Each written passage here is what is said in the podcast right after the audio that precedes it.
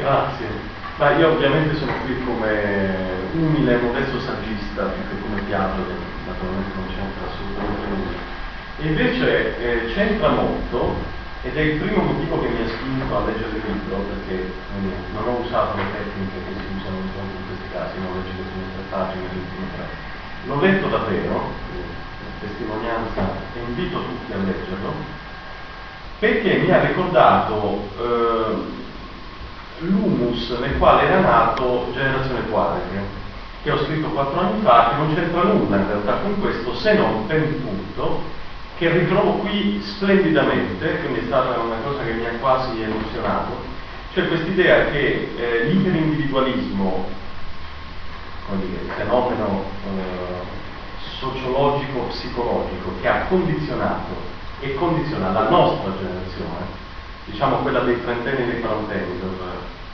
definire bene l'ambito, in realtà ha avuto tremende applicazioni dal punto di vista della modalità di pensiero, della modalità di vita, quindi di tutto quello che ci riguarda come individui, ma in realtà non ha avuto ancora nessuna applicazione dal punto di vista dei modelli collettivi di gestione e il primo di questi appunto la spesa pubblica, quindi il welfare. Quindi il welfare ha finora assolutamente ignorato se considerassimo il welfare come, dire, una, un sistema oggettivo di pensiero, che non è naturalmente, non ha in alcun modo considerato che la nostra eh, matrice culturale e psicologica ormai iperindividualista e quindi vivere senza welfare in realtà non è solo una provocazione, ma è la vita di tutti i giorni di moltissimi transenni Quindi questo va detto senza infingimenti di alcun tipo eh, soprattutto perché, come sappiamo, l'attuale sistema di welfare italiano soprattutto, ma non solo italiano, non copre, quindi considera outsider, fuori, una gamma di eh, vite di trentenni e di ventenni di oggi che è straordinariamente ampia e che è maggioritaria rispetto a quelli coperti. Quindi siamo nel campo del, dire, non, non coperto e quindi è un welfare che non parla alla nostra generazione e quindi la nostra generazione vive senza welfare. Quindi mi sembra, dire, addirittura sposo il tuo libro a tal punto da sposare l'affermazione più assurda e paradossale che giustamente è inserita nel sottotitolo. Quindi mi ritrovo in pieno in questa visione di fondo perché, ripeto, è la realtà poi che eh, molto spesso ci si rifiuta di, di vedere e di analizzare, ma che è quella delle quotidiane. Eh, ho trovato molto interessante la lettura della, delle conseguenze della crisi, è evidente, credo a tutti noi, che quest'idea per cui lo Stato si è riappropriato di tutta una serie di poteri, competenze, bisogni da soddisfare che erano stati tolti dalla globalizzazione, dalla frammentazione del potere, eccetera, eccetera. Ecco, quest'idea è un'idea che non ha alcun senso perché tutti gli stati ipertrofici dovranno rientrare dal punto di vista del budget e dal punto di vista delle, dei bisogni coperti, dovranno rientrare. Il problema è come farli rientrare, appunto, ma non è se deve farli rientrare o meno. Eh, e paradossalmente io credo, come l'autore scrive e dice molto meglio di me, che il rientro sarà un boomerang, cioè sarà il rinculo del colpo, sarà molto più forte del, dell'avanzamento ipertrofico che abbiamo visto negli ultimi tempi e che continueremo a vedere. Eh, è molto interessante anche la lettura del rapporto Stati Uniti-Asia e qui porto un, una piccolissima sensibilità e esperienza personale, nel senso che eh, il modello cinese in particolar modo di sviluppo ci propone oggi un trade-off tra democrazia e mercato, anche questo ancora poco analizzato, che però ha nei risultati economici dire, la testimonianza migliore purtroppo di, di successo, quindi l'idea che tu possa stressare al massimo le libertà economiche, quindi la rabbia sociale di arricchimento positiva, non solo l'animal spirit, ma proprio l'idea che tu possa crescere nell'ascensore della mobilità. E questa è la Cina di oggi, al massimo, senza alcun limite possibile, anzi anche al di là dei limiti, perché ehm, quando tu hai un tasso, come dire, di rispetto delle regole minime della convivenza civile così basso come oggi in Cina, vuol dire che puoi fare più nulla.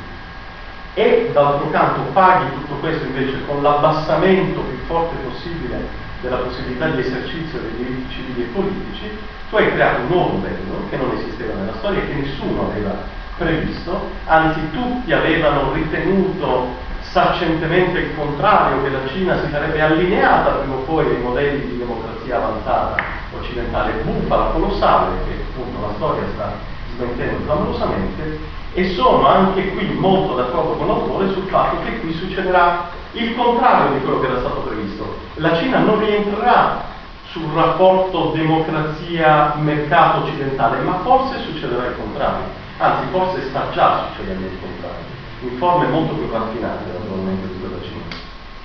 Ehm, sui sistemi di welfare, su cui io confesso un'assoluta ignoranza,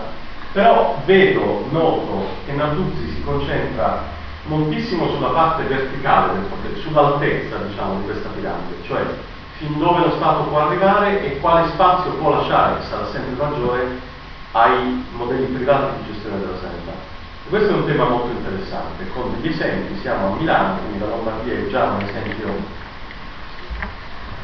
forse avanzato, comunque interessante da questo punto di vista. A me interessa molto però la base, l'orizzontale, e la base è invece quanto questo sistema di welfare oggi copre, chi copre, in quali situazioni copre, e appunto, come dicevo prima, purtroppo sono situazioni minoritarie rispetto a tutta la generazione che va da 40 in giù, questo è un problema serissimo, quindi il problema insider-outsider qui è meno trattato, ma capisco perché, perché era meno funzionale poi alla tesi il fondo del libro, ma è probabilmente il problema più serio. Narduzzi confida moltissimo nelle tribù, non solo quelle fisiche, ma quelle digitali, prefigurando rivoluzioni che nascono attraverso le tribù digitali. Io non ci credo, cioè non credo che in Italia possa succedere, possano mai accadere fenomeni come quelli che hanno eh, squarciato la politica americana negli ultimi anni ehm, per tutta una serie di motivi, però, però il tema insider-outsider, il fatto che eh, gli outsider si concentrino tutti su una fascia anagrafica, è un problema che non può rimanere insoluto troppo a lungo eh, e quindi da questo punto di vista mi aspetto qualcosa che non so definire ma che come dire, nei prossimi anni dovrebbe succedere. Lo squilibrio di giustizia e di ehm, come dire, economia di posizioni del sistema è così forte che qualcosa succederà, anche se eh,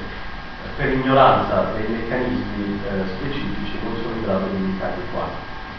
Sulla sanità, e qui faccio una piccola critica, una, un tema con quale si incrocerà eh, la sanità italiana nei prossimi anni e che non trovo qui, ma forse non ho letto quella parte, eh, se c'è, è quello del federalismo fiscale. E in particolar modo dei due decreti attuativi, il secondo e il terzo, che come tutti sapete arrivano entro l'anno, che volgarmente possiamo definire quello dei costi e quello dei ricavi, entrate e uscite, ehm, perché se regge l'idea, e reggerà l'idea, che dobbiamo ancorare tutte le regioni italiane, anche quelle terribilmente spendaccione del sud, eh, ai cosiddetti costi standard, siccome tutti sanno che questa operazione è tecnicamente impossibile dal Tevere in giù, è tecnicamente impossibile a invarianza di perimetro coperto dalla sanità pubblica, l'unica via di uscita possibile è proprio quello di ridurre il perimetro della sanità pubblica e di appunto aprire la strada a modelli di gestione privatistica integrativi di quella pubblica rispetto ai quali però le comunità che vivono a sud hanno purtroppo, come dire, possibilità di influenza negative che sono fortissime e quindi noi rischiamo di spostare il problema dai costi standard della sanità pubblica a pagamento, diciamo così, al, al prezzo delle prestazioni private così come viene definito nell'intermediazione tra il pubblico e il privato. Quindi qui si apre un mare magnum sul quale naturalmente varrebbe la pena discutere in altri momenti, focalizzando la discussione su questo, anzi mi aspetto dell'istituto Bruno Leoni con la sua capacità di visione consueta ci riconvochi tra qualche tempo per parlare soprattutto del secondo decreto attuativo del federalismo fiscale, ma insomma questo è un tema che incrocia molto eh, il futuro del welfare italiano e che io temo lo incrocerà molto male, perché appunto non vedo una, una via d'uscita. In un paese normale la via d'uscita sarebbe quella appunto di ridurre l'ambito di azione del pubblico eh, e di far premio sulla maggiore efficienza del privato, mettendo in competizione pubblico e privato in maniera tale che l'efficienza del privato contagi l'inefficienza del pubblico. Mi sembra difficile che accada laddove dovrà succedere per forza, cioè nelle regioni del sud. Um, ultimo, chiudo, ultima considerazione. Eh, Narduzzi dice, beh, attenzione, è successo qualcosa di molto strano dal punto di vista del voto politico, cioè noi tutti ci aspettavamo una spinta politica forte al budget spending eh, che avrebbe dovuto premiare i partiti che tradizionalmente si richiamano a questo tipo di visione, quindi dal centro verso la sinistra estrema, così non è stato. E il fatto che così non sia stato, correggimi se sbaglio, dice Natuzzi, vuol dire che gli italiani, gli europei e, e, tutti gli occidentali hanno capito che questi sistemi di welfare sono insostenibili. Ecco, questa mi sembra una lettura,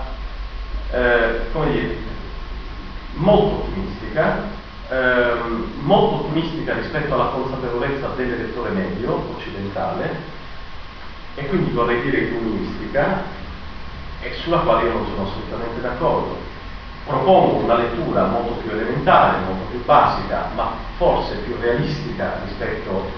ai famosi 11 anni che Berlusconi dice essere il parametro di riferimento del lettore medio,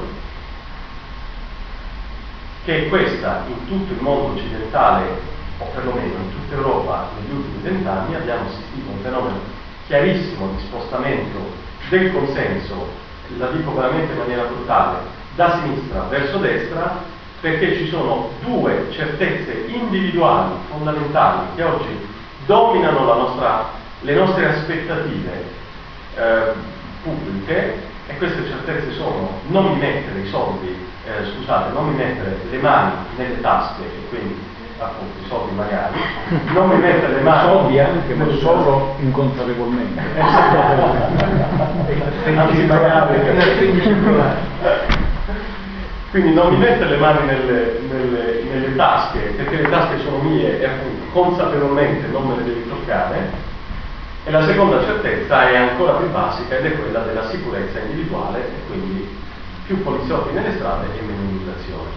Su queste due equazioni molto elementari, le più elementari possibili, si gioca, io credo purtroppo, ogni campagna elettorale, soprattutto in Europa negli ultimi vent'anni, con esiti che da questo punto di vista, salvo rarissime eccezioni, sono abbastanza scontati, perché come sappiamo tutti bene il centro-sinistra neanche riesce a leggere questo tipo di realtà. E quindi figuriamoci se arriva a delle soluzioni, figuriamoci se arriva a degli slogan, che sono quelli che poi tutti noi vogliamo sentire, perché non abbiamo tempo di ragionare sul resto, e quindi qui il problema è risolto a prescindere Pensare che si sia diffusa una consapevolezza di eccessiva onerosità dei sistemi di welfare nell'elettore medio occidentale, che lui scelga pensando a quello, ecco, eh, lo trovo eh, eccessivo rispetto agli 11 anni che conveniamo, almeno su questo con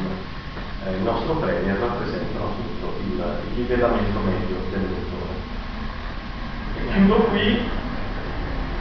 tornando a consigliarvi questo libro perché in fin dei conti al di là di quello che è scritto nel libro, ed è molto interessante, spinge a riflessioni ulteriori, spesso perverse, perché gioca su questo tasto del, dell'iperindividualismo che porta naturalmente a soluzioni perverse e quindi dire, sarebbe addirittura il driver ideale per eh, attività saggistica che ognuno di voi potrebbe svolgere aver letto questo libro che vi consiglio almeno come sfogo individuale.